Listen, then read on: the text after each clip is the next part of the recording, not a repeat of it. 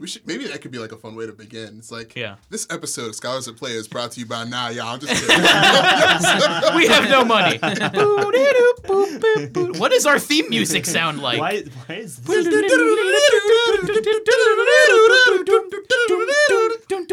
Okay, well, Oh my that's, god, we're all in acapella troops. I mean, like last time, kind of every time, Yeah. we do a little bit of acapella. Oh, Derek my least favorite art form.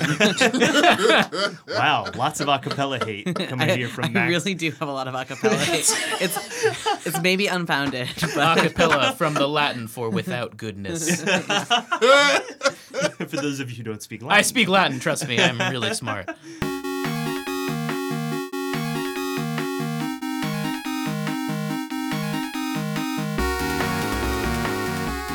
Hello, everyone, and welcome to Scholars at Play, a podcast dedicated to the critical discussion of games and their place in society and the academy. I am Derek Price. I'm Terrell Taylor. Kyle Romero. And oh, sorry, We already messed up. already stepping on Already toes. I'm so sorry. I, I the person who I interrupted so rudely is our special guest for the for the day, Max Baum Baumkel. Baumkel. Baumkel. Okay. We probably should have clarified that before. I'm inclined to do it over Germanize it, but Oh, it yeah. is German. It is I mean, German. for sure. Yeah, Mm-hmm. yeah, yeah. Uh, so so Max is also a, a graduate student here at Vanderbilt for now. For now. Yeah, uh, Max, uh, would you It quit? sounded really dark. We're not gonna kill Max. No, I want to put just that to out be clear. there. yeah.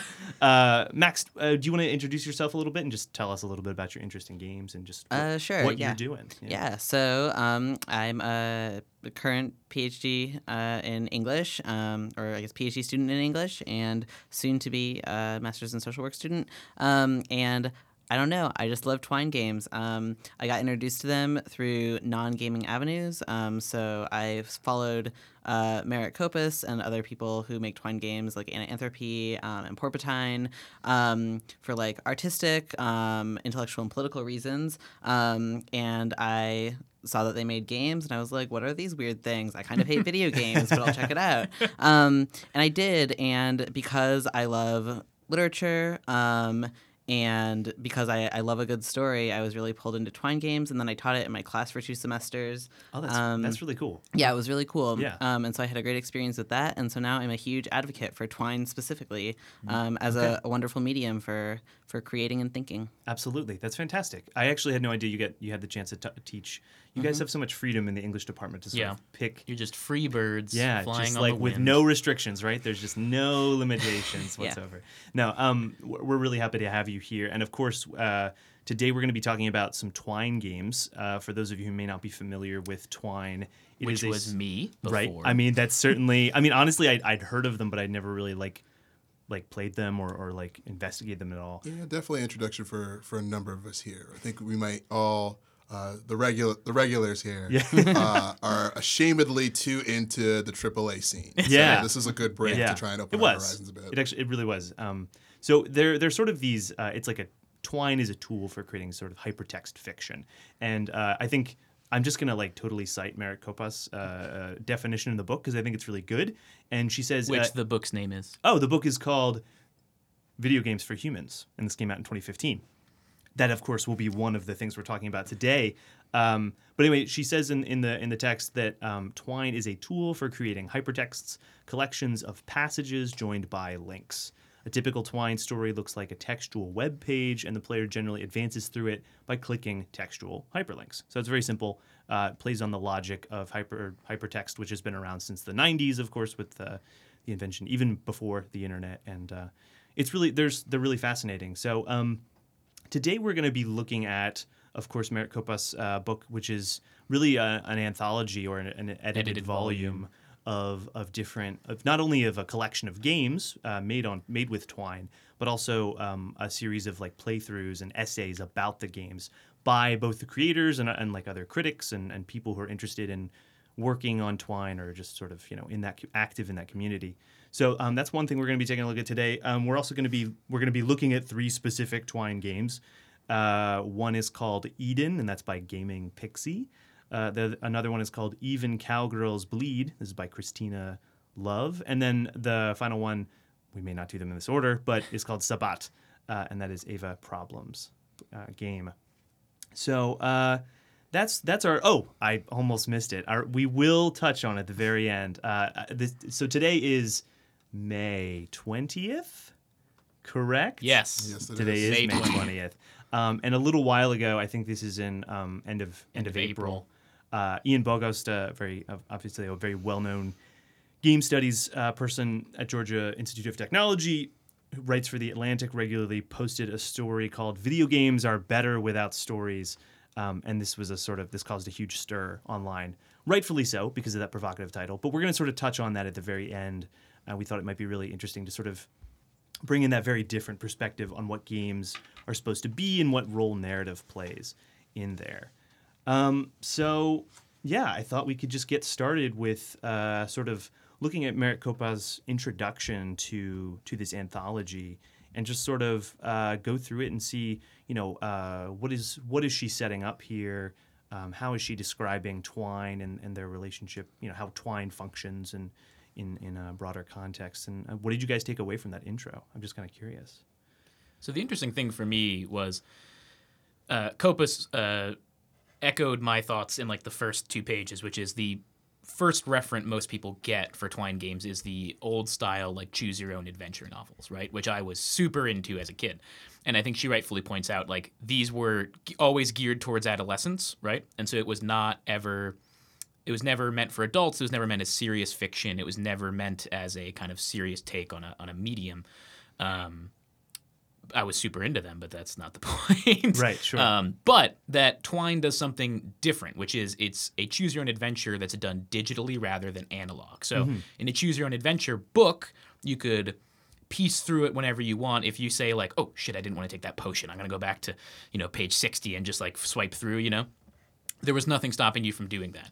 Whereas the kind of digitality, I, I feel terrible for saying that. the digitalness, Digitized nature. the, okay, Wow, those are all bad. Yeah. I don't, I don't, we, I don't even. Is there a good the one? digitalization. Wow. Uh, is, okay. see, we don't create terms in history. nature? How We just that? steal terms from English people that create terms digital. within my discipline. the digital quality of yeah, them. the digital quality of them um, Also bad. Sorry. makes it a completely different kind of venture and that uh, the the way the by obscuring op- opportunity and by obscuring like um, your ability to go backwards and proceed from a point where you didn't want to you are more uh, i guess involved in the gaming uh, platform so that was an interesting take on Yeah, it absolutely. So, I mean, for me, uh, I really liked the sort of way that Kopas sets the whole book up with sort of like talking. I mean, like uh, this. Some people don't like this kind of move. I liked it in this context of just sort of talking about her relationship to Twine and how she came to it. Uh, I, I, I guess she was also in graduate school at some point, so I was just like, it was just like a moment. Where I was like, nice, cool. I, I feel you. and it, she seemed to have a very like sense of like i can't believe i'm writing this Um, Right, Like- yeah, yeah, like, yeah. twine games changed my life and she was like i'm serious Yeah, I, yeah, i'm sorry yeah. i wrote that you Yeah, know? it's it's it's so hard to like communicate that without sounding sort of cheesy, but I, I I think she she managed to do that. But um, for me, one of the interesting things that she highlighted with this with this introduction is just like the like what are the like what are the benefits of this sort of platform or tool? And like a big part of that is the accessibility of it in just like so many different kinds of ways. So um, there's you know obviously they run pretty much on any browser that can read html so it's very if you have a computer or a phone you can basically uh, use this play these games um, they're they're not there's no need for sort of like comp, there's no complicated control schemes or like you don't need to be familiar with a controller or using your keyboard in a presi- like specific kind of way with your fingers on the WASD and all that stuff. It doesn't require twitch reflexes or anything like that. Although timing is important for one of them that we played for Eden, and we can talk about that in a little bit. Um, but it's also just really easy to make them, and and like those three different like ways in which they're accessible, sort of like it, it was just sort of like an oh yeah of course moment for me, but just something I hadn't thought about. It's like oh this is actually this allows so many more people to sort of uh, take part. So that was a really cool thing for me that I took away from the intro. But um, So um, the thing that resonated me with me most from the introduction was the way that Kopas situates Twine as a way to resolve some of the habits she picks up from academic seriousness. yeah, That academic writing kind of felt that it had to look a certain way or that it had to uh, tackle topics with a certain level of critical distance. That even when you're talking about something that's personal to you, that talking had to look um, or that speech had to be regulated in a certain way. Yeah. And there wasn't really space for a self that wasn't even sort of the kind of authorial position of writing a paper, but someone who has preferences or you know is a sort of flesh and blood person that has likes and you know smiles at particular things, likes the rain, maybe hates the sun. That sort of personal, um, I guess, human quality Yeah. uh, to writing or to thinking about things is what went missing in the academic process, and that Twine was a way for her to recapture that. Yeah. That was um, what stood out to me most. Yeah, for sure. Um, and and li- I yeah, Max or Oh yeah, sure. Um, so I mean, uh, I think that the things I want to gesture to um, are a little maybe more artistic, um, Sure. and those are the aspects that stand out to me with Twine. Um, and one of those things is the the kinds of aesthetics that are involved in Twine games. So I know, I mean, we'll get to this later, but in the in the Bogost article, he talks a lot about three dimensional spaces and three dimensional gaming. Um, and these games are not three dimensional. Um, they they don't offer that. Um, but instead, they offer uh, a really fascinating sort of like I don't know two two D aesthetics um, that I think can pull you in in ways that you don't normally think about aesthetics or digital aesthetics working. Um, and I like appreciate um, the space to make 2D art interactive and engaging. Um, and the other thing I want to gesture toward is, um, I guess this is going back to what Kyle said in the beginning, the literary nature of Twine games. Um, and when I was teaching this, actually, um, something that I, I used Twine to have my students think about was the choices that go into writing a narrative, whether that narrative is an argumentative narrative or whether that narrative is a story driven narrative. Um, and something that I think that Twine does that's really incredible um, is allowing us to think about how the choices that we make in narrative are important and also how um, narrative is uh, an em- embodied form um, and how our sort of like bodies and consciousnesses um, go into like go into writing and go into world building.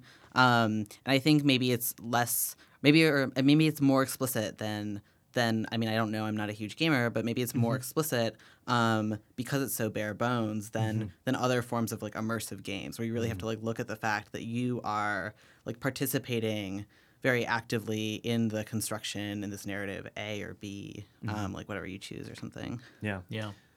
I think, yeah, I, I, I totally agree with that. And actually, something we can talk about later, too, which is something we, we seem to say a lot on this podcast. uh, but that really deferral. kind of stuck with me was that because of the kind of the, like you said, bare bones nature of the games, a lot of the work that most other video games do to be like, this is who you are, these are kind of your motivations, um, was was not there and it made me confront this kind of thing I don't like confronting, but I probably should, which is me as a person and me as the character in the game. And so for a lot of the games, especially for Eden, I tried to play as if I was myself. And I that was not fun. I was like, I don't really want to think about these moral choices. And like I'm like, that's not the point of this. But if I you know, if it had been a video game, they would have been like, You're this character, probably a guy. And um because you know video games Right. um, and this is kind of your motivation for going into the lab in the morning but instead because that wasn't there i was kind of like oh god i don't is this a person what does it mean to be a human i don't know you Yeah. know so i liked that that it made me kind of confront something that i hadn't really thought a lot about when i play most games is you're where you're um, forced in not forced you're given a perspective and so you can adopt that or not adopt that but you're uh, given that choice as opposed to um, you know avoid Right. Right. And I mean, I think that in um, in these games, I mean, these games all come with a degree of levity. I mean, they're pretty funny games for the most Right, part. yeah. Um, but there are Twine games that are very serious um, and about depression um, or. I mean, there's games that are about um, like sexuality, um, and you know, I think I think that it these games allow something um, which is you know it sort of like forces forces people who wouldn't otherwise have wanted to sort of like put themselves uh, in that position um, or sort of like imagine themselves going through that that that practice um, it forces you to be in that space and to have to deal with yourself doing that thing. Um, and so i think that it almost like for me or this is what i hope from twine games is that it um, it's a, a platform that can generate empathy um, and understanding. Yeah, and and this is maybe somewhat more related to Kyle's thought, but um, right off of this idea of you know, I, I think you have to sort of be more active in in the Twine game. So like in a way, they they look deceptively simple. It's like text on screen, and that kind of feels like that should be kind of low key. Um, and so it's visually kind of simple, but because you're not given that perspective, because you're not given like a player model. I mean, it, the one game kind of gives you a player model. Like, uh, so Sabat kind of gives you a picture of yourself uh, as you sort of describe it, but you do have to do a lot more work of providing like who you are. And so there's a like I feel like there's a like there's an engagement, there's a necessary engagement on the player's part uh, to sort of supply more uh, context of the game, Yeah. and that's both that can that can feel like more work and it can feel like more um, more activity on the part of the player, but can also like finally open up a space for you to bring who you are to that Yeah. game in a way that like a lot of games don't allow. or so I cause think deep existential worry for me. Right, exactly Multiple yeah, options. and and and probably both as Yeah. well too. Yeah, and I mean, I think that the the um, deep existential worry is something interesting to think about, especially because you know at the beginnings of some of the games you're asked these really revealing questions. Mm-hmm. Like um, in more than one of the games, they're like, "What's in your pants?" You Right, know, like yeah. "What's your junk?" Uh-huh. Um,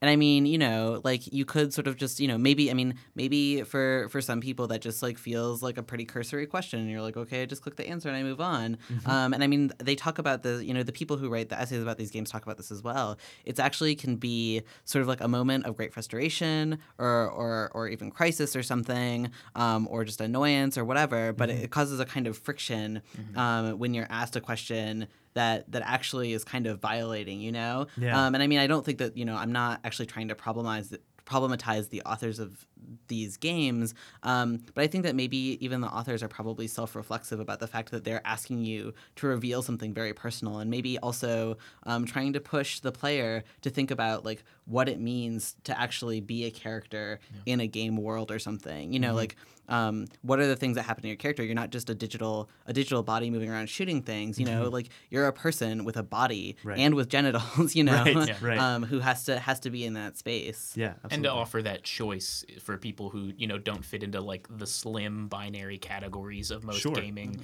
uh, norms you know to like offer that space to make it different. The one issue not issue the one thing that i was kind of interested in and this probably you know appears in more games is whether those choices and like you know self-prescribed identities are actually meaningful in the context of the game or it's just for your own kind of sake for offering for you know forming that context. Or if you know if i in eden chose that i am i am non-binary which i you know i played it a few times but i chose male or female and just kind of alternated I don't know what that says about me. Um, if I chose non-binary, would it make the game meaningfully different that I did that? Right. Should it? I don't know.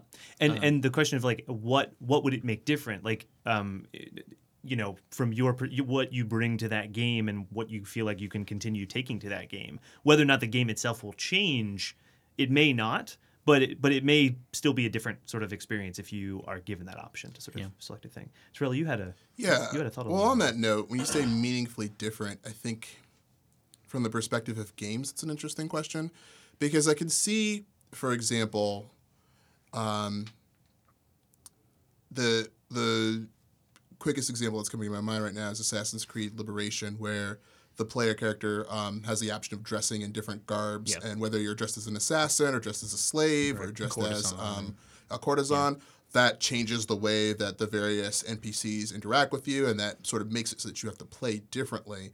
Um, and especially, it makes me wonder if the fact that it's not as though these games are the games in the sense that they have something like points, right? Where meaningfully different in terms of okay, this means that I have this particular um, difficulty or obstacle that I now have to do in order to get past these particular points. I don't know if the choices ever sort of register in that, but it's all in terms of the sort of experiential quality. That what does it mean that, for example, in one of the games, um, choosing or answering the question "What's in your pants" then changes or probably has some reflection as to what the um, genital transformation uh, that happens thereafter Right. is, and that's sort of a question of meaning separately, you know, this this question of the player avatar not existing in the way that I think we'd want to consider this with quote unquote traditional games. It's a really weird way to talk about these games, I think, just because I mean, in terms of t- the text-based nature of them, these were the sort of thing that games did before they did anything else. before any graphical abilities at all, right? Yeah. Right, exactly. Um, but that missing avatar raises a so a whole lot of questions for me about the um, the sort of show don't tell mantra, because in many ways, um, you know, I'm thinking about the way sort of thinking about you know that question, you know, what's in your pants, um, and how that could be sort of feel like a very violating question or a very revealing question that one has to sort of pose. But then, and granted, it's a different question cognizant of that. The way that some games will ask you, um, "Are you a boy or a girl?" Right, and to some degree, that doesn't, I think, have the same weight. Granted, definitely because it's a different question. Yeah. But the fact that there's some sort of avatar that it's tied to, right? That okay, this is the representation that you are changing. This is the variable that you are changing here. But because it doesn't have that sort of weight, it's assumed that maybe there are other things that are changing, or there's larger sort of experiential questions. Um, and I think that there's something comforting. Yeah. I think about the fact that you know we have that avatar in some games, traditional games or AAA games, whatever you want to call them, that we could say, oh, that's what I'm controlling, mm-hmm. such that I don't have to think about the question of embodiment. The question of embodiment gets sort of passed over as one of the tools that I use through moving through the world. And the fact that that now becomes a thing of telling rather than showing in these games opens that baggage up for us to sort of meaningfully deal with. Yeah. That's what made me think of like the me as person, me as character, right? Mm-hmm. That kind of like break, that kind Yeah. of shift, and not having that, I was like, oh shoot, I gotta think about this now. you Right. know? right. Yeah. Um, I don't know if we want to move into actually talking about the games because I think that would give our conversation a little more. Uh, Maybe we should also just mention, and Max, maybe you can talk a little bit more about this. Kopas spends a, a good amount of time speaking about Twine games as a like gaming platform, but also kind of the institutions of Twine games and how they've become particularly, you know, wrapped in an orbit of like a of like particular groups of people. And if you wanted to talk a bit more about that, just like there's a kind of context about Twine Sure, games that yeah. Kopas thinks is really important. Um, yeah. So I mean, uh, um, yeah. So Kopas um, talks about how Twine games um, have come to be things that are like you know, I mean, primarily, although not exclusively, um, utilized by trans women as a kind of creative expression. Um, and I mean, I think that there's you know, I mean, she talks there's like as um, as Derek said earlier, you know, this is just really a matter of accessibility and the kinds of training that you have. Um, but I mean, I think that there's also, you know, throughout throughout this text, a lot of the people who are creating these games are trans women, but also, I mean, some of the people creating these games are trans men. Some of these people are are cis people. Some of them, I mean, cis people, people of color, people, trans people of color. Um, so I think that going back to the communities, you know, it's it's really just a, a platform that gets to be utilized by a, a broader number of communities Yeah. than Right. than traditional gaming spaces. and and sort of maybe ironically for our discussion here, uh, Kopas cites Bogost at, at a certain point. Yeah. And it, and uh, the the quote is something like. Um, you know, uh, Kopas describes how she and, and Anna Anthropy, I think, set up a, a sort of workshop for the community to come and like learn about how to make games. And and you know they had like a like a old couple there, and they had like a person with a child, young child there. I think I, I don't have the exact quote, but yeah, it's like a variety of people. right like a, just like a variety of like like people uh, from all different sort of walks of life and like this is uh, the the Bogost quote is like uh, you know games are approaching that point where we can use them and make them in the way that we use a digital camera. That it's, it's just sort of like point and shoot and that sort of easy gesture is starting to manifest with something like with a tool like twine right? So it's sort of it allows a crossover between boundaries of class, boundaries of, of, of identity that um, because of its free because it's free and it's open source and because it's it's a simple tool to use, it allows for sort of mobility. So- Right. Yeah. And I mean, I think that she also complicates that at the very end of her introduction, where she's saying, you know, I don't want you to think of this collection sort of like as the pinnacle of like Yeah. video game diversity, um, and how in many ways this is, you know, only a beginning. And it's true that Twine has, I think, a much broader and just, I mean, not even broader, but significantly different reach um, than probably the games that you're usually discussing on this podcast. Um, but you know i mean i think that like a, a larger question that this brings up is like who is the idea of gaming available to Yeah. like what kinds of people create and invest themselves in games even if it is a more open platform like twine and you know if there are um, sort of significant numbers of people who don't feel as though games are worthwhile for whatever reason Um, you know, why is that? And what can we do to make games valuable to those people? Um, what what do what do broader communities who don't currently engage with games um, need from video games? What would they need from video games? Are video games valuable at all in sort of like a diversity of spaces that aren't currently, or among a diversity of people that aren't currently invested in them? Yeah, I thought her reflections on white supremacy in particular were um, keen observations and admirable to sort of call that sort of out to question, saying like this is this is a gap or this is a space where there's still work to be done. Um, and I think part of the what it sort of invited me to do. Um, and I think it's important to phrase it that way because there was a part of me that was like, well, why? You know, could you say more? But it's like, well, no, that's my kind of invitation to kind of take up some work there is, well, what is that sort of gap there? Why is it that this is this seems to be a primarily white um, sort of enterprise or activity or such? Mm-hmm. And I'm kind of curious. I don't know if anyone had any thoughts about that, or if that was just because it's in my wheelhouse and my area of expertise. I thought about it. I think you can harder. definitely tell that Kopas is or used to be an academic or like was interested in academia because she has mm-hmm. this great way of like being very like you know kind of like exalting the, the and praising twine games and how they're different and unique and then also being really critical of them and moving mm-hmm. things forward and like that kind of like alternating space is how I feel all the time. Like Yeah, other things yeah, I'm like yeah. I like things and I'm like you shouldn't like those things. These things have problems. And I'm like no, but things have problems and that's okay. And I'm like no, but the problems are really bad. So that was fun for me. Yeah. Sorry. Back to your question. Though. No, I, I mean, I don't, I don't have, I, I haven't done that work. I, I, I also heard the invitation, but didn't have the time to do it. But um, I do, I I think it's, I think it's good to like really highlight these points because just because a tool or a sort of game genre or a- any sort of object that we can use in the world or any sort of process just because it is open and free does not mean that it is being engaged with equally across all spaces and that it's just this big you know beautiful inclusive thing and i think like you guys have already said Kopas is really good at highlighting Yeah. highlighting those moments where where it could be more inclusive Yeah. And it seems to me the solution to your question, or one of the solutions to your question, Terrell, is basically what Max just said, right? Is like seeing what do certain communities, what do certain people, what do certain groups of people see as like, this is something I want, right? And then how can we make platforms, accessibility, training, education, funds, money, you know, available to people to do what they want and what would make them better, more complete people, right? So if that's black trans women, right, which she says is a kind of big missing link in a lot of Twine games, um, or you know, trans people, trans women that are also people of color. Um, getting them right like like, like seeing like what are their needs on an individual to individual basis and Right. see are, is gaming a solution to those Yeah. okay then let's see what we can do right Right. And I mean, I so think, reaching out I think that uh, a larger question is also like, what's uh, what's at stake in various communities. So I mean, you know, uh, Merritt Kopas and, and Anthropy are both, um, you know, trans women who have a lot of a lot of education um, and who have had the means to access that education, um, even if they don't necessarily come from you know upper middle class or, or wealthy backgrounds. Um, you know, and there's other communities like if we want to you know talk about the sort of I don't know whatever mythical figure of the black trans woman that is so often used as a symbolic uh, marker of marginal ultimate marginalization. yeah. more marginalized Yeah. than that yeah um, but you know, um, like you know, I guess the question is sort of what's at stake in those communities, and you know, like if uh, if you're a person who's like more worried about you know getting killed than you are about gaming representation, you know, then Yeah. like then what what is in it uh, for you basically? Like what does Twine offer for you? Right. And the answer is like.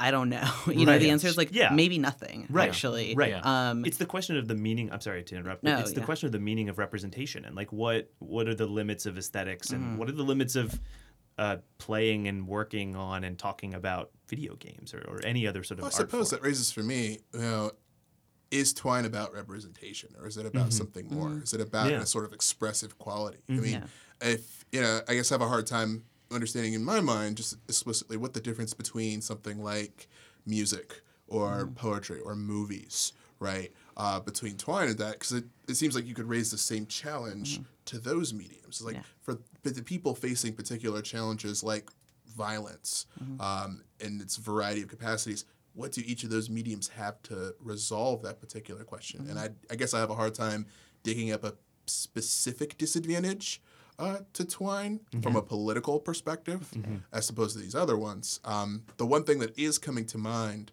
um, and this is not true across the entire spectrum of people of color, um, but I think it is true for certain communities and certain groups. Uh, the attraction or the value of forms of expression that um, have uh, a visual element and an auditory or an oral element to it. Um, and I think that the tools for that are definitely there with Twine. I mean, you know, I think most of the games that we played, if we counted how much space they took up, it wasn't very much. And whatever sound files were there were not very big. But there is, I think, space to do something like um, kinetic typography within Twine, such that someone's voice could appear as as words are coming up and interacting with the cursors there. That there are possibilities and modes of improvisation um, that maybe have taken place. I mean, we we played three games, Right, So exactly. Well- there could be so many within Yeah. the the things that we um, had access to that could be addressing many of the things that I'm sort of raising and talking about here. Yeah. Um, that I think could become attractive to modes of uh, expression that already exist. Um, Yeah, totally. I mean, I just want to build off of what you're saying a little bit. I mean, I think that you know you asked the question sort of like, um, I forget exactly how you phrased it, but sort of like, uh, what you know, what are Twine games bringing in terms of rep- representation? And I actually think that they're bringing, um, maybe it's not in terms of representation per se, but I think in terms of like invitation to put yourself in a gaming space. And so you know, I think that I. I don't play traditional games, but if I were to play traditional games, I would probably be like, there is not you know, there's generally not a body like mine in a traditional gaming space.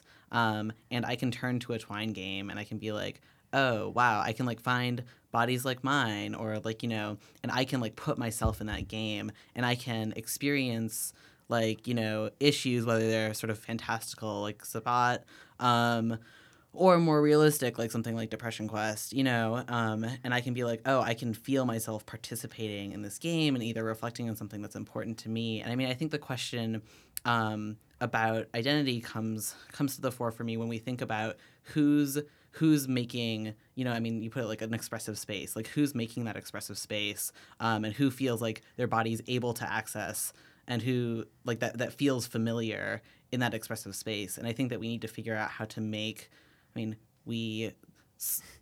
Us four in Us this four. room right Um, now. you know, um, there needs to be more thought put into how games can become a space for more people to to to feel like their bodies can enter that space and like they they can gain something valuable from from that engagement. And I think that depends on who's doing the authorship of Sure. the games. Sure, absolutely. Yeah. Do you want to turn to the games then? Yeah, because uh, you mentioned um, uh, Sabat, which I think is uh, is definitely dealing with embodiment, is definitely dealing with Demon uh, genitalia. Yeah, definitely snake penises that spray poison. Oh, Uh, fascinating! I yeah, did, I did that was the have I did not have that. Yeah, yeah. That's I- just Derek talking about things he's into. hey. I mean, I hope this is a, a This is a judgment-free space. place. No problem. Right. Good. Um, so uh, you know, we we, tra- we we played three different games, and and this one Sabat is by Ava Problem. Um, I don't know. I, I guess I guess to to summarize the thing, uh, you are sort of you begin, and you know they ask what's in your pants, so you have to sort of confront your your sort of embodiment right away. And I think it's it's it's interesting that that's it's not like are you a man or a woman like what's in your pants, very material thing, and then you commit this sort of like satanic ritual. It's very clear that you're not in a good mental space at this point. This is sort of a last resort kind of a thing. And then you transform into this demon creature, which will be different, I guess, depending on what what parts of the sacrifice you smear on what parts of your body. Um, and then you just sort of like rampage the town. I think Merritt sort of described it as like you you you I mean you steal these auras from these two sort of people uh, and and then you overthrow patriarchal capitalism and uh, Every game should end with you overthrowing it, patriarchal it would be so dope. I Oh, really that'd be so much better. and there's this really great like doom metal sort of like droning guitar track that plays for the whole thing. Uh, it just has a really sort of like it's it's really like fun. It's like a fun and has like a good sense of humor. And I, I actually chuckled a few times, which is like kind of a rare thing for for me when I play games. But I feel like is am I missing parts from the summary? Sound good? All right. What, what did pretty solid. what did you guys? I mean, what were your experiences playing through the game? So it's funny, beginning with the satanic ritual. Uh, I think the first thing that I kind of had to confront um, at that point was this isn't something that I would do. Uh huh. Right? Right, Like, right. eh. Yeah. You don't have to Oh. hide who you are. Troy. I mean, well, and then there's kind of a moment because I think there's a few other questions that they ask you uh, in the very beginning, and one of which is the kind of level of not safe for work. Uh, and part of which is sort Right. of the display, I think, of Uh-huh. actual animal sacrifice. And then I think there's one more. It's like, you know, we can turn down some other things as well. Yeah. And there's kind of a moment, especially I think when they mentioned centipede, I was like, please don't show me a picture of a centipede on the screen. don't want it. No, thank you. don't want it. Yeah. Um, but then I guess the fun, the thing that's sort of making me think about that now is I also would probably not fight a giant robot T Rex with nothing but like various Yeah. Bow and altered arrow. bow and arrows, Yeah. or take a like glider Mm-hmm. that is probably the size of you know a, a sheet of, of card a sheet of construction paper and then try and glide. So, so something about Twine made made you question the like realism of it, and something that you wouldn't have done in a 3D rendered space type of game. Well, I guess just that feeling of I wouldn't really do yeah, this. because Right. it's it's you. Like in the Twine game, Uh-huh. at least my initial take was always like, I'm me, and I'm gonna do these things. So every time Right. it came up, like, what kind of genitalia do you have? I was like, penis. Yeah. Right. Spoilers. Right. Um, uh, but you know, in a game like Pokemon, I, I don't really care what gender I choose when Professor Oak or Professor Ash or whoever Mm-hmm. who's just really bad at determining gender um, says, you know, like, are you a boy or a girl? I'm like, it doesn't really matter. I'll pick one just to make my avatar look different, right? Right. So like, there is something different in that Mm-hmm. you, at least for me, every time I, I played one of the Twine games, I'm like, I'm me, Mm-hmm. and I'm playing this game. I'm not character avatar, even if my avatar doesn't have a name. You know, Right. like um, I don't know, well, you know, some game we've played, Papers, Please, right? Sure, sure. Um, your avatar doesn't have a name, but you're like, I am an immigration control officer. That is my identity. I already got that. So your Mm-hmm. Right. identity is still you, and that makes things way more complicated. Yeah. Absolutely. And I don't like thinking about that. Is what I've is what I've realized, and I should. See, but I think that gets complicated, and we'll get we can get to those complications when we get to the game with Eden.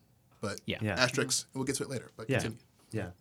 Um, Max, what was Yeah. your? I mean, you've played Yeah. it probably more than us. but- Um, yeah, I've played it. Uh, I think this was my second or third time playing it, so I haven't played it that much more. Um, I played it once when I got the collection, and then again for this.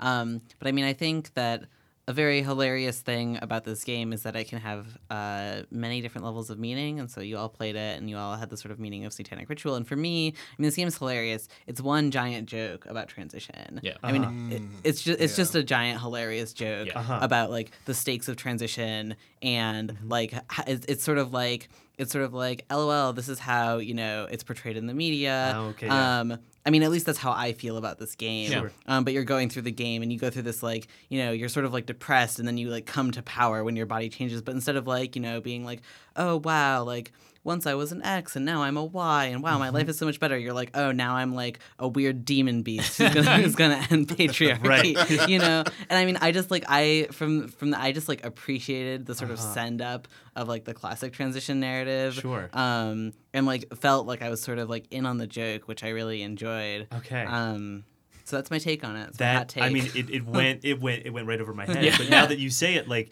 uh, this problematic body is going to destroy the world, basically, and bring about an end to everything. Yeah, That's with their snake penis. I did think Right. that the um, the moments of hunting down the auras was a particularly interesting moment, and I guess this is something I didn't think about, but I'm wondering if it would be different if you chose to hunt a different aura first. which one did you hunt first? I hunted the purple dark flame one first. That's that- the witch. yeah yes, the witch. same. Okay.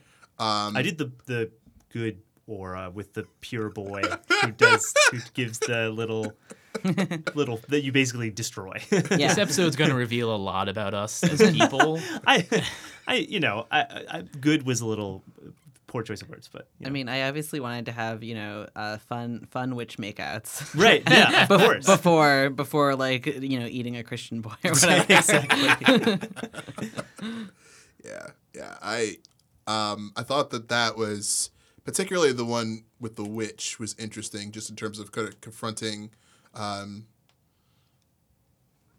I guess, sex in a very real way. Because you know, I think it even sends up that, and I think in a way that I understood, um, perhaps outside of its necessary the context that it was referring to, just because you know. you think it's one thing, but then the real materiality of it, if you will, can Yeah. be something entirely different when two bodies are trying to interact with one another. Yeah. The the we should have mentioned this earlier. I meant to, but um, sexuality is important, but also like in a sexy way for these games a lot of the time. So um, there are, I think in in all the games we played, there's some sort of sex scene or moment of sort of intimacy, physical intimacy. Uh, and I got the sense that there's other, like a lot of the other games that we didn't get a chance to play, also play with that as well. Yeah, I mean, um, you know, I, the the game is the game is really kind of kind of funny, and now I now I know a joke more at a different level than I did before. Um, if we don't have anything else to say about Sabat, I mean, we can we can move on to Eden. I mean, Yeah, I think is- it was a good transition to Eden. Yeah, yeah. Actually, which I think I played the most of all the games. Yeah, sure. Um, which I mean, the base of the game, if it's okay, I'll describe it. Is, Yeah, is like you're a, um, again, like kind of an anonymous person who they're kind of ask you uh, what you identify as, and you can choose male, female, non-binary, and uh, it does kind of change the the story or the the kind of next few slides or you know screens or whatever because um, it describes like your morning routine. If you're a guy, it says like gotta shave and like I have a beard, and I was like that's not gonna happen. So that immediately put me out of the story. But but if you click like non-binary, it says like oh you know people are always asking you like what are you gonna be as today, and it's really insulting. And I was like oh it's kind of interesting. They at least were like they're making an overture to like different people can play games and different people have different life experiences, Mm-hmm. Right. right? Anyway, um, you work at a like secret lab somewhere. Uh, they've brought in an alien who looks like a person, but might be a man or a woman or non-gendered, depending on what you choose. Um, that alien thing person, his name, their name is Eden, um, or that's what the scientists call them at least. And uh, as the game goes on, basically you try to free Eden, or if you're a jerk like me, you just leave her there and just leave. I, I chose her the first time. You leave the Eden in the cell What the to die. hell, man? Yeah, so I'll get into that in one second. But uh, That's my But- asterisk, by the way. yeah, that yeah, that's the asterisk. Uh, but uh, you eventually can lead Eden out of the cell, and I, I I'm assuming I won the game because I got Eden out of the cell. I got them to their ship, and I went back to their home planet, and we fell in love, and it was beautiful. And I'm a great person. But the first time I played the game, uh, again, this is this is this was what made me think about the me as a person because I played the game, and you know the game starts with a dream and they were like, Do you want to free this weird alien? And I was like, No, what? I've seen the movie Alien. Right. I understand how this works. It looks all nice and then it eats my head. And uh-huh. I don't want to deal with that right, Right. now. So I was like, mm, No, it's an alien. We need to study it for a while before we understand uh-huh. what's going on. And so I clicked, I'm not going to save the alien. And they're like, It's a dream. And I was like, Oh, that's funny. And then, of course, you get to work and there's the alien again. And I was like, uh-huh. Okay, great. And so it was like, Do you want to you know, you, you talk to them telepathically, and uh, Eden is like, yeah, you know, can you rescue me? There's like a few, you know, kind of like gestures towards that, and I was like, no.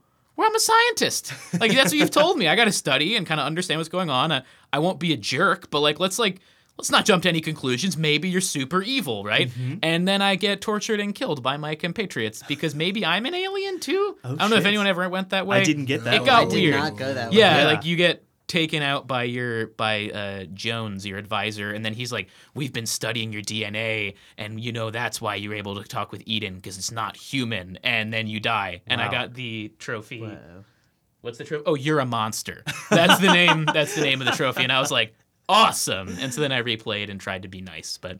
Yeah, so I tried to be me, and me is would be very freaked out by aliens, Well, and even and sexy aliens. Me slash you is also like thinking of Derek and I are the same person. all of the yeah. We are we are one. Uh, this is just me doing a different. it's just one person doing two voices. It's really impre- and we have two mics set up. It's pretty cool. It's cool It's beautiful. can the see it. creepiest thing to be a part of.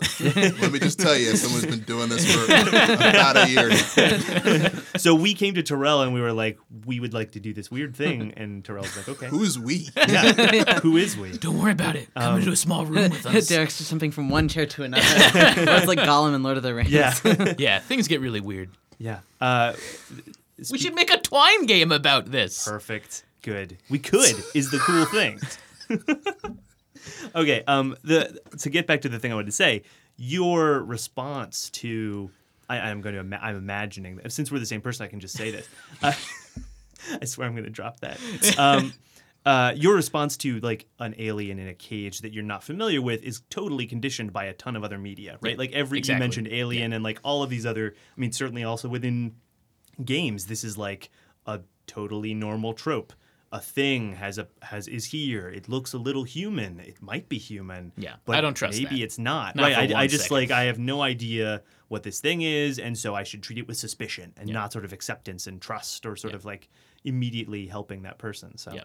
Um, you know, I don't. I, I'm not going to take you totally off the hook, but I don't think you should like put yourself like this isn't totally your. your Yeah. I, I like that. Like in in terms of other media, and I'm always kind of because I'm very like cynical. I, am always sensitive to like they're trying to make this appear like that Mm-hmm. more standard narrative of like you find the alien and it turns out like they're great, like you know like ET or you know. Um, I other things like like everyone else is afraid of these things, but they're great. And I've always thought ET could have been way more horrifying if like you know the extraterrestrial was just like, oh yeah, also I eat brains, right? Which Right. like how do we know? This Right. is an alien. Who Right. knows? Yeah. Um, so I thought it was going to be a kind of reverse on that with Yeah. like, look at this beautiful alien that's like maybe kind of sexy Yeah, and like yeah. I don't know, and then like yeah, no, it just totally like eats your brains. Right. Is what. Well, um, do we have any other things we wanted to say about Eden before we move on to the the, the final game we played, which I thought, which I think is. It's, it's the short it's a shorter of the three. I mean, none of them are very long at all. This one's called uh, "Even Cowgirls Bleed." So, to give a quick summary of the game, uh, you sort of you're this uh, you're this. What's the motivation for going out west? I can't remember exactly. Um, you're I mean, things aren't going well for you. yeah, things are going well for you, and, and you, you sort of decide to start a new life, and you head out west, and you're you're a, positioned as a as a female uh, person, and you sort of you have a gun, and you you go out to the saloon. You're a cowgirl, You're a cowgirl. Important. A female person. a female person, a cowgirl, and you and you sort of as you progress through the text, like um, it's sort of an orange background with black text. Words will be highlighted in red, and that'll sort of cue off this like bang, like a sound effect, like a like a like you're shooting or something like that. The actual line is, "You're a big city girl with a closet full of fancy dresses, but Uh-huh. not a whole lot of sense." I love. I, That's I it. just want. I only want Kyle reading this in This that. is how I talk now. Oh God, no! What have we done? Uh, we're doing this really great third voice. It's really fun. um, uh, I'm doing a shit job of summarizing this game, so please jump in and like. so me your cursor myself. becomes a, a, a crosshairs. important. And so instead of in the other type of Twine games where you just point your cursor and you click on the next hypertext, um, or with you know the blued segment of the text, uh, your cursor, if you just scroll over something that's highlighted, it automatically clicks it. Bingo. Which you learn very quickly because there's like two options whether you want to shoot a guy's hat or him. Mm-hmm. And I'm just like, you know, like flipping around the screen, doing whatever. It's like, oh, I like almost shot a dude because I was not paying attention. Right. So it becomes very clear like clicking on something means you shoot it with your gun. And then on the side, you'll get an option that says holster sometime if you don't want to shoot anything. Although there is no click. Yeah, there's no click. You're sorry, you're Yeah, right. So that's and you scroll over something. and the gun just goes off. Yeah. No matter what you do. Yeah. which the author in the Kopas book says Hmm. is a kind of really interesting uh, way of you know saying that making characterizing you you know like saying Mm-hmm. that you're like it kind of shows that you're kind of quick to the trigger and you'll see something and just kind of you know shoot it you know which I mean you know people are like that right Mm-hmm. Yeah. um, and so that the gameplay also kind of forms a characterization model even though you're given nothing about yourself you get really quickly because you're always kind of like running through the text and clicking things and shooting things and then Right. that makes consequences for you shot something then you shot something else and you're like this person's supposed to shoot everything right Mm-hmm. Yeah, so yeah. that's a character model that's gained from the, The playing. mechanics create a subjectivity. exactly Yeah. Absolutely. that's a way more beautiful way to say that much very concise and uh, what i like i the thing is i interpreted that sort of I, I also had the sense that those mechanics were, were giving a sort of sense of the of the of the player's character but i interpreted it as like a sort of impulsive like accidental sort of like whoops i accidentally shot something oh god i accidentally shot something again and and, that, and I think you're like it keeps happening yeah And I think that you know, in the beginning, it feels a little bit more like you're kind of like, oh, I'm in control. Like, Right. I'm, a, I'm a pretty cool human. Like, you know, I can like shoot this, you know, shoot this hat off this guy's head and like show him he's an asshole. Mm-hmm. But by the end, I feel I feel like you really are sort of like aware of the fact that you don't have control over what you're doing, Yeah. and it's just Yeah. sort of devolves throughout the game because Yeah. by, the, by the end of the game, sort of like whatever you mouse over, you're gonna hurt somebody. Yeah. Mm-hmm. Right, Um, right. And then it becomes clear that you know you're sort of like uh, your self confidence, even your cockiness, even is very unfounded. yeah exactly there was there was horrible moments too where I was playing where uh, I would scroll on to something and then the, it would scroll down and my cursor would be on the next thing already. And so it kept like cascading. And I'm Bang, like, bang. what's going on? Right. And then you start shooting yourself, is like the end of the thing. And like you start, so the screen starts bleeding and like Yeah. reading in different. And I'm like, what's going on? And then you die. Yeah, then you die. So there's a moment early on um, that I think kind of sets the, the tone for everything, where I think it's when you're driving into town and then there's the sign that says re- uh, population 50,000. 50,000. And the only way I think to progress is to um, to scroll over Shoot the sign, yeah. and then just pow, right? 50,001. You leave your mark because Right. you're, you know, this is this, that, and the other. You're a bad cowgirl, so on and so forth. And that is kind of a moment where it's like, yeah, you kind of shoot from the hip. And yeah, Yeah. you don't have to click. Yeah. Which is interesting because that makes it way more, I don't know what the, the word is. I guess Volatile or volatile than like actual shooters Mm-hmm. where there's a like joystick that controls the cursor Mm-hmm. and then you actually have to pull or press a button Right. to click like the intentionality isn't there anymore. right right that that sort of immediacy to kind of firing the gun i think and the sort of you know you're, you're riding into town you know you see this boom right i think that there's a certain like when that new set of text comes up there's a certain like yeah that's me Yeah. Yeah. i'm doing all right i'm, Yeah. Yeah, I'm doing the thing yeah. um But it troubles. I mean, it troubles precisely that that paradigm of control that you have at in most shooters, which of course this this game is totally playing on. I mean, Yeah. it transforms your your your pointer into a into a, a set of crosshairs. But uh, because most shooters are like you know like we can probably all recommend like uh, realize like male adolescent power fantasies right sure so you know they're like it's like about control about Mm-hmm. power about dominance about you know uh, being the, the god of all you survey Yeah. right and so this kind of weird Operating things inversion of it yeah where yeah. the gun actually becomes a problem and you're losing control because of your ultimate power Well, right I think that that's part of a, a different power fantasy, right? Which is very tied into sexuality. Yeah. I think um, the pistol becomes a kind of, I think, reference to a type of sexuality, a type of Mm-hmm. expressiveness, a type of assertiveness um, at various different moments. And I think the kind of way that the story plays out problematizes that kind of. Well, acknowledges that need for that kind of freedom, but also problematizes the, the results of that being unchecked. yeah, yeah, for sure. Yeah, I mean, I actually think that's a has that in common with Eden a little bit. Yes. Um, where it's like you try to, you know, like you try to use video games as this escapist space where you do, as the player, have a kind of like ultimate power and freedom uh, to control your ideal environment. And in the Twine games, like that never happened. you know, that Yeah. I mean, except except for in Sabat. where you Right. end patriarchal um, capitalism yeah, where you end pa- patriarchal capitalism. You know, you don't.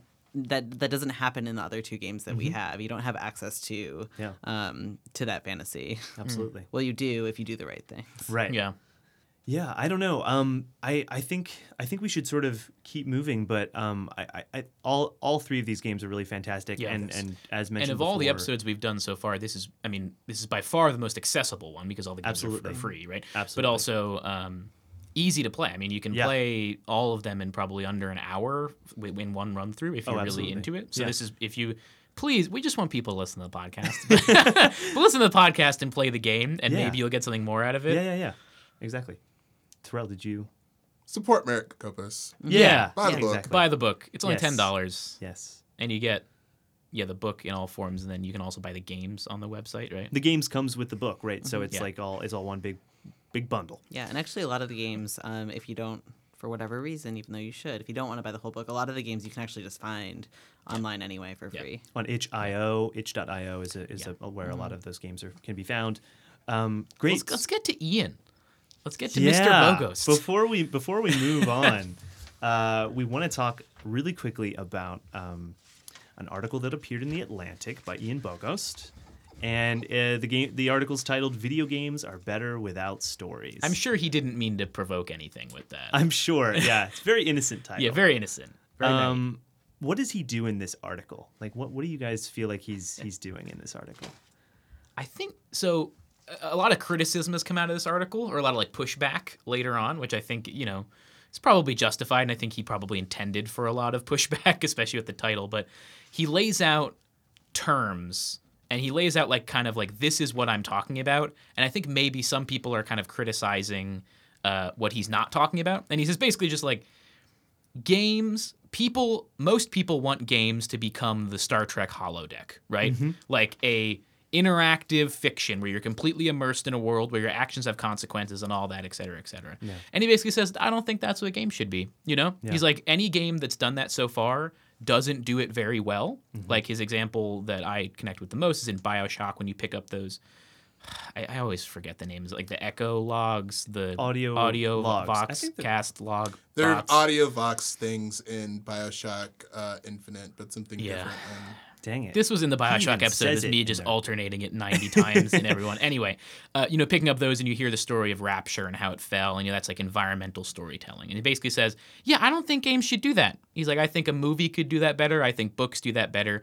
Games should do something else." Um, Something that they are meant to do better. Yeah. And so I think those are kind of the terms he lays out. Yeah. And it's may- maybe a more narrow argument than video games are better without stories because everything is a story, right? Everything video games are better with stories. There's no way to get around it. But that his term is about his his, argument is about this thing called environmental storytelling and how it needs to be completely revamped for good gamings, for good gaming. um, I wanted to quickly uh, mention one thing. This sort of, I, I'm 90% sure that Bogost intends to call this book to mind by talking about the holodeck.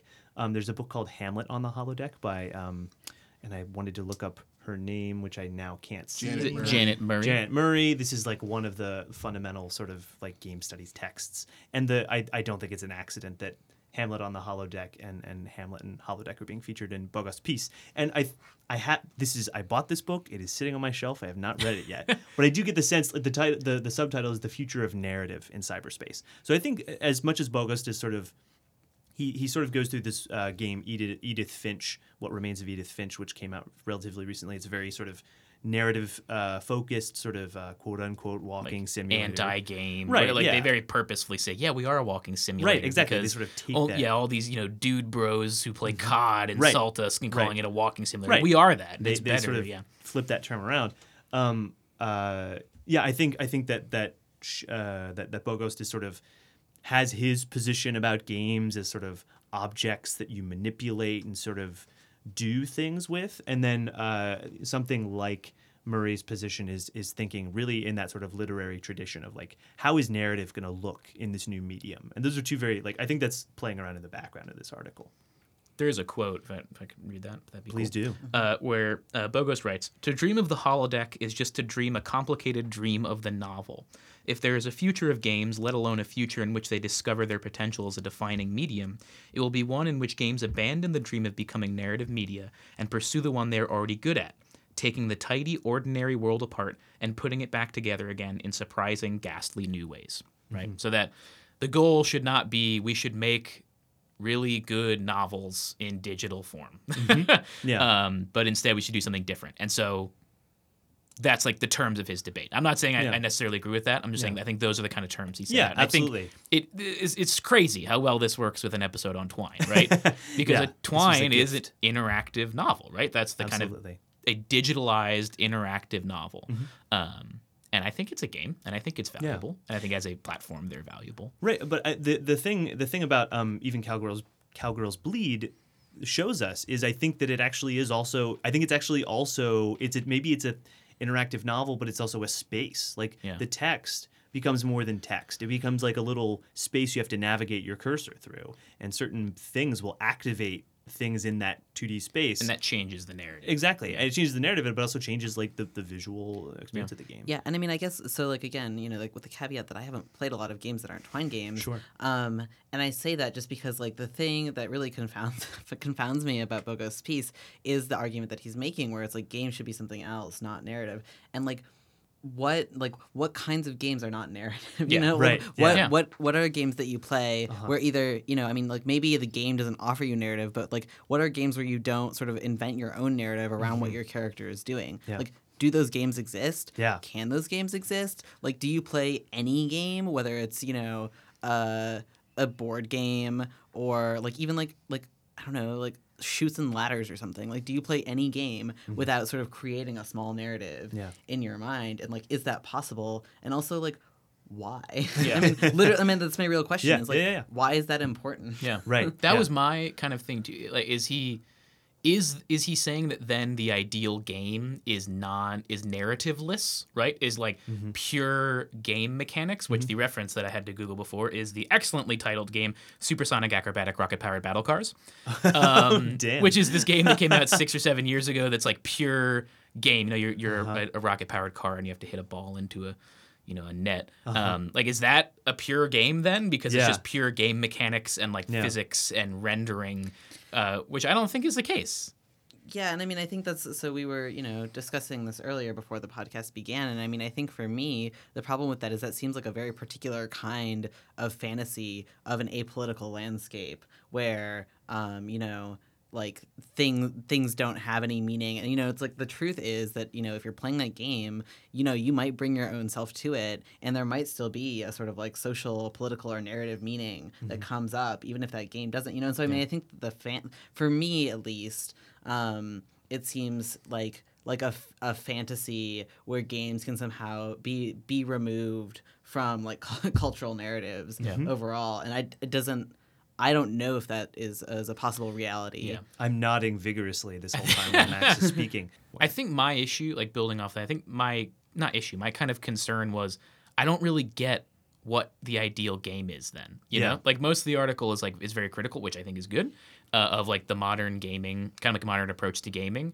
And I think he's saying like games like COD and games like, you know, Gone Home are still kind of missing the point. Like everyone's mm-hmm. kind of missing the point. It's not just walking simulators. It's not just, you know, games that explore identity or games that are about guns and dudes, you know? Mm-hmm. Like everyone's kind of missing the point of what games are. I just wish he had kind of indicated a bit more like the ideal game or like you know the way to mm-hmm. push games forward would look like this you know or uh, environmental storytelling would be useful in these cases you know I, and I think I think you're totally articulating something that a lot of people picked up right after this piece came out, which is that it's very critical. It's sort of you know it's got a it's critical edge. It's a little provocative, but there's a what's lacking is is a real clear positive sense of Yeah. an articulation of a positive what- what- what ideal produce or way this? forward or like some sort of suggestion, right? So there's and and one I mean I'm I'm totally referencing uh, some people a discussion that was had at Waypoint uh, by a couple of people on their podcast, but. Um, this the you know Bogost is one of the few writers who's talking about games that has some sort of broader audience. Like the readership of the Atlantic probably includes a lot of people that don't play video Yeah. games very often. Bogost is verified on Twitter. Yeah, like, I mean that's the goal. How right? Like how that's much the more dream. official can you be? uh, and so like it, it it's just sort of it just it's sort of a shame to have this piece published in the Atlantic for this audience that it might already be inclined to be like, eh, games, what is that even? And then to sort of be lacking that positive gesture is sort of it's just a little frustrating, I think, for for some people reacted that way. So So I think it throws me off about this, and I think that this is kind of picking up on the thread that we're sort of touching here, which is there's no sort of positive characteristic that he's sort of trying to acknowledge that is happening with games, is that I think that there's just not a lot of attention to what is happening in games or what has happened in games thus far. And I remember having a conversation um, with someone here at Vanderbilt about one of my favorite games, um, the Ratchet and Clank series, uh, the originals for the PlayStation 2. And the stories in those games, in terms of the narratives that they tell through the cutscenes, not that great, not that interesting, not that compelling, nothing that's going to warrant study or inquiry um, beyond it as a cultural artifact.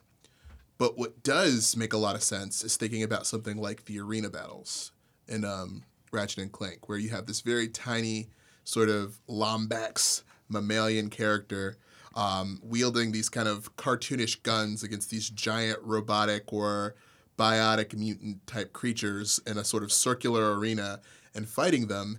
And what I never realized, even though I've played those games time and time again, is that that is a kind of storytelling. That's a kind of, you know, here's an underdog which you control, and you have to kind of be twitchy with the controls to dodge all of its projectiles and its attacks, um, and sort of return attacks back. And that's kind of an underdog story of sorts. And additionally, you collect a currency just to spend that currency on buying more weapons and buying ammo. It's very much a underdog story, but an underdog story contextualized by capitalism yeah. and you play that out through those mechanics. yeah. And that as a story, I mean, Mainit is not unique as a story in terms of what um especially in gaming. right Yeah. um in terms of what Bogost would probably identify. But I also think that uh, acknowledging that as the kind of story and the way that that story is being told, and the fact that you have to kind of dig for that, right? Like that's a very normalized thing that many of our games are trying to sort of inculcate, like that kind of mm-hmm. one person overcoming it all underdog. Um, through thrift and spending, Right. you know, whether it be spending of in-game currency or spending of your time. Yeah. You know, maybe talking about the way that games have naturalized that to a point where we don't Yeah. question it. Mm-hmm. Yeah. You know, narratives is happening. It's just a mm-hmm. question of are those narratives good? Yeah. the same thing happened in novels, right? I mean, like this was a this was a trend. The um, Alger, um, Horatio Alger's stories, right? Those popular novels are all about like thrift and luck making you into a good American, right? Like the same thing happens in movies, there's TV shows. Like, yeah, I think it's just like it's like it's a base narrative that is understandable, and I like the idea of kind of like picking it apart and what maybe what about games? Maybe in games it's different because it gets like coded, you know, it gets like hard coded in. It's not on the surface. It's like this is how it works, how the mechanics work, right? and that's why I that's why I think that Twine games, just in their very existence, are a great sort of rebuttal to Bogost's argument, where it's like you have to do some work. This thing that we all that we described at various levels as like kind of funny and sort of uncomfortable of having to supply yourself and do work on the, at the beginning or, or throughout the throughout the gameplay like who am I? Why am I making this decision? Like, is this what I would do? Do I have a sense of that the that the per, the character I'm controlling has certain kinds of desires or drives? Do I want to do things in that way or not? Um, I mean, just just sort of, uh, you know, that that necess- that necessity to supply some of it is not going to be the same, or or it's going to be it, it's more foregrounded than it is in these these vague films or novels that Bogost is gesturing towards. Yeah, and I mean, I think something else about Twine too. Just we should go back to the to the platform itself. Um, you know, because I mean, with even the sort of more traditional games, I guess that Bogost names, um, he's talking about things that have you know probably been pushed forward by like large gaming companies that have been made by by coders. Um, the stories and novel, you know, I mean, the novels he's talking about have been, you know, whatever, like Random House Publications or something. You know. Um, and the movies that he's talking about have been pushed forward by studios you know and all of these sort of like are are made by like behind the scenes you know like a, a large staff of people or or one author who's you know sort of like um, shut off from the community that they're engaging with. But these you know the twine games are i mean on the one hand mostly played by the same community of people who's making them. And on the other hand because it's an open source medium and because it's like a really low barrier um, entryway to actually making the games yourself like i actually feel um, like it it really does some demystification work about that process and i think that makes it significantly different um, than even than even novels or films you know because you can actually just be like oh like you know i mean like you can be like oh i want to make a film and you can go make a film. Like the chances that you're going to get it screened at sundance are pretty much nothing you know? Right. but you can be like i want to go make a twine game and like the chances that other people who have made the twine games that are in this published book could look at it are pretty high. You could tweet it to them and be like hey will you play my twine game? They'll be like okay sure Yeah, you know? exactly. Right. um, and you could end up with a really cool twine game that like you know i mean quote unquote famous although not very famous you know um, meaningful to a to mean- a real community. yeah of meaningful people. to a real community of people um, who have made twine games that are meaningful to you you know Mm-hmm. Yeah. um, so i just think there's like a lot more potential for for dialogue because of the platform itself Yeah, absolutely. I think we tied that back really well. Okay, good. Well, um, unless there's other thoughts, Does anybody know why they're called Twine games? I just the name of the platform Yeah. twine Huh. We like, is it? I thought maybe it was because like like a like a story thread, like a piece of Uh, twine. that might be Could why be. The, I don't know. the platform was named twine yeah Uh, we should just shout out real quick. Chris Klimas made uh, Twine in 2009. I want to just the get that in there. yeah, the, the platform. platform, Yeah. I imagine other people have been intimately involved with developing it and helping it along, but I just wanted to get that that Yeah. name in there real quick. Um, okay, so that's going to do it for our discussion of of uh, of our sort of of the objects for today. But before we we go, we want to do a real quick question, and that question is, what's in your system? Uh, so this is just a little segment where we talk about what we're we're playing, what we're reading, thinking about, talking about, in relation to games or just kind of broader media, um, I think is also totally relevant here. So, um, does anyone want to start us off? Kyle? Yeah, sure. What's in your system? I'm first in the show notes, so I guess I'll start. Yeah. Oh, you are. Sure you are. Yeah. Uh, I'm writing a conference paper, so that's in my system. Oh, right. Okay. Uh, but in between conference papers, um, I've been playing a Total War Warhammer. If anyone, I think I've talked about this before. Yeah, probably little bit. podcast. Yeah, uh, they just released a new uh, free LC, right? So um, as a, a playable race in the game, and Total War Warhammer is one of these really interesting games that probably mechanically is one of the best Total War games. I think I've played a lot of them. I'll probably get a lot of flack for that. Rome Two is also really good, but uh, uh, I, I think you know uh, Warhammer is really mechanically interesting. Um, but it was a game that was released with four playable races and a fifth playable race on the same day as release for DLC. Right. Uh-huh. You had to spend, uh, you know, eight dollars to get Ah, uh, okay. chaos at the start of the game, and so people are like, "You had it. You could put it in the game. Yep. Why are you charging us an extra eight dollars?" Uh-huh. And they've also promised we're going to release, you know, two or three new races in the next year, and it kind of came out that they had been ready like months before they were released, and kind of all this nonsense about you're just clearly holding back these Right. things to get more money, right? This is pure capitalist like Mm-hmm. endeavor, right?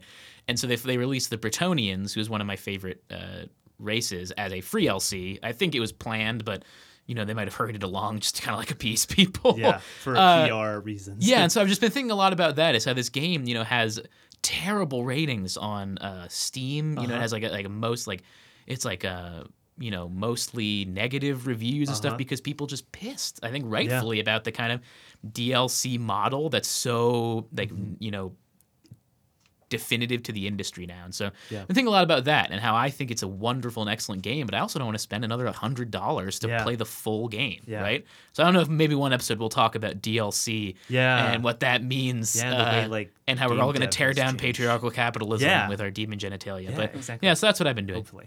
Cool. Cool. By any chance, are the Bretonnians a reference to Andre Breton? Uh, no, so uh, Warhammer is a game is a like a tabletop miniature board game, not board game, tabletop miniature game that was made about 30 or 40 year- 25 30 years ago, um, based loosely on like the world. And so the Bretonnians are basically the French, but in like the medieval era. So from like Brittany, right? Got and so they have their like King Arthur narrative and they're based on like knights and they have like Pegasi. But uh, also, just it's not like the actual world because where America is are uh, the dark elves, where South America is are lizard people, where Mongolia is are ogres. So like, it's not a real world. I think there's something to be said too that like Americans are dark elves. I just want I didn't want to get into that, but Yeah. uh, yeah. So Bretonnians are the Brittany people. They're based on knights Okay. and chivalry. Cool. Cool. Terrell, what's in your system? So I am also writing a number of papers right now. Oh, okay. trying to find my way to a publication. Yeah. Hopefully by the end of the summer. Um, what's in my system right now is thinking a lot about games uh, and education, and not so much about trying to bring games to the classroom, as much as thinking about the kind of game design elements that could inform good course design and good um, classroom practices. So the particular thing that hit me recently uh, in terms of um, uh, Horizon Zero Dawn, a game that I think we'll be juggling uh, around ourselves for a little bit, Yeah. uh, was the way that you fight one of the more difficult creatures in that game, which is the storm bird, the sort of giant mechanical bird that shoots lightning down. The first time uh, I encountered it, it killed me and I didn't even see it. Um, two blasts of lightning and I was done. Uh, but over time, you get more powerful weapons. You get the ability to sort of shoot grapple hooks into it and chain it to the ground. Uh, then you sort of have ways to sort of blast parts of it off so that you can sh- take away its ability to kind of shoot lightning. Uh, and eventually, you kind of have to create a sort of science to yourself about, okay, this is how I'm going to take down this very difficult creature. And I'm wondering about taking that sort of process of here are a bunch of tools to tackle a particularly difficult problem, and wondering if there's a way, particularly, you know, since I'm teaching courses on writing, um, teaching that as an approach to this is how I tackle an assignment, right? These are the sort of internal strategies that I have to go through uh, to create a sort of plan to execute before I um, get into the ring with this particular creature. Uh, Similarly, sort of co-op options, you know, since we're all sort of addicted in terms of writing to the workshop model, um, and similar to like co-op, if you help a buddy out, you get sort of bonus experience points. We played Borderlands 2 a few months ago, and some people got some bonus points, other people were denied bonus points. I'm, I'm not bitter. I'm not bitter. It's fine. Uh, it's fine. But maybe that should be a part of the workshop process. Like if you give somebody a really great assist, so to speak, on the paper, uh, that should add to the score that you get in your paper. Yeah. Things like that. it's So, rewarding a different kind of work that's like really important, but just like currently, because of this individualized model, not at all recognized. Yeah. Uh, Max, what's in your system? Um, sure. So I'm gonna actually talk about a few Twine games that we didn't get the chance to talk about here. Perfect. Um, and I'm gonna try not to recommend every Twine game I've ever played. Just play all of them. Um, but um, I think that uh, you know, uh, I would be remiss if I did not um, sort of shout out to Depression Quest, um, which is um, for those of you listeners and podcast creators alike, uh, if you don't remember, is the sort of uh, centerpiece of GamerGate. Um, and I mean, it's just it's a really complicated, really intense uh, playthrough. If you haven't actually sat down and played with it, um, I recommend it. And if you have Merritt Kopas's book now, you have a copy of Depression Quest um, at your fingertips. Um, and so that's a beautiful game. I actually used that game to teach my students. Um, and we just had some really fantastic discussions. Um, so I'll recommend that. Um, on a lighter note, um, I want to recommend uh, his name is Tom McHenry. Um, makes this game called Horsemaster. Um, it's a hilarious game, uh, super fun, really frustrating. I've never gotten more invested in raising a like giant, muscular, skeletal, creepy horse thing, um, but giving it drugs, um, trying to I would hope you haven't done this. yeah but you know it's just like it's it was actually kind of unnerving how invested i was able to get in this, this sort of like textual horse raising um, so that's that's a great time um, and let's see if there's anything else i want to recommend uh, yeah, I mean th- those are two great ones, um, and then actually it's uh, not a Twine game, um, but it is sort of similarly narratively driven. Um, I would recommend the game uh, Coming Out Simulator um, is is a really interesting playthrough. You're just sort of like reading someone's coming out story. Um, he comes out to his parents as bisexual in high school, and you sort of like um, get to get to hear his own version of that story, and also see other available versions of that story that he presents to you. Um, and so, just in terms of, of games and narratives around identity, um, that's a great play. Cool, great. I Horsemaster was on my short list, and then I was like, "Ah, I'll just make it three because Mm-hmm. Yeah. it sounded really, really good. Yeah, So it's it's a hila- it's just a hilarious okay, game. yeah, awesome, great recommendations. Um, What's in your system, Derek? thanks for setting me up, Kyle. Uh, I I spent probably six weeks playing Zelda Breath of the Wild, thanks to our our good my good friend and co-host Terrell Taylor for letting me uh, you know borrow that from him for a while. um, it was it was such a fantastic. I, I I started playing it like a couple days after a big conference that we'd put on here. Uh, well, episode four was uh, was uh, during was recorded during that weekend with some guests that uh, were there for that conference. But basically, it was just like a really really lovely kind of wonderful world to just sort of go to and escape the constant news cycle for a little while. um, for those of you who aren't familiar with uh, this new iteration of Zelda, um, it is a sort of open world game, and there was a lot of skepticism, or I don't know, maybe there was a, a lot. I remember reading one piece of skepticism like Zelda open world. That's weird. Like that's like they're always very they have dungeons that are very linear. You know, you, it's generally by using items they gate off different areas, and you can't go here or there. Um, but man, they nailed it. It's just such a beautiful game uh, to move around in, and this is something we were talking about maybe doing an episode about, but you can just kind of go anywhere. Like Link just sort of climbs right up any surface. I mean, it'll rain occasionally, and that'll sort of take away your ability to move totally unproblematically throughout the world. But you can just climb any surface, and there are all these wonderful like high points in in like every sort of area of the map, and you can just sort of jump off and like sail on a glider throughout the space, and you just get these really beautiful vistas.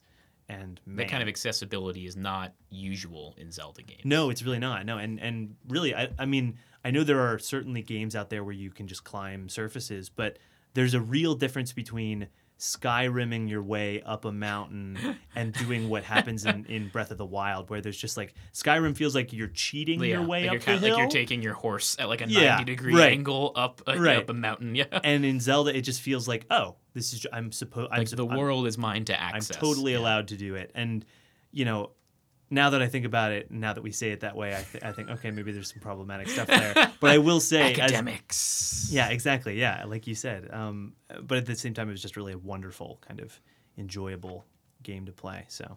If you managed to, to pick up a Switch before Yeah. they were all sold out, You can probably get Terrell's in like four weeks. yeah, just send us an email. Yeah. Yeah. You can contact us. At scholars at play podcast at gmail.com. Just say, I want Terrell's Switch, and then we'll give it to you. Right. Yeah, and then we'll.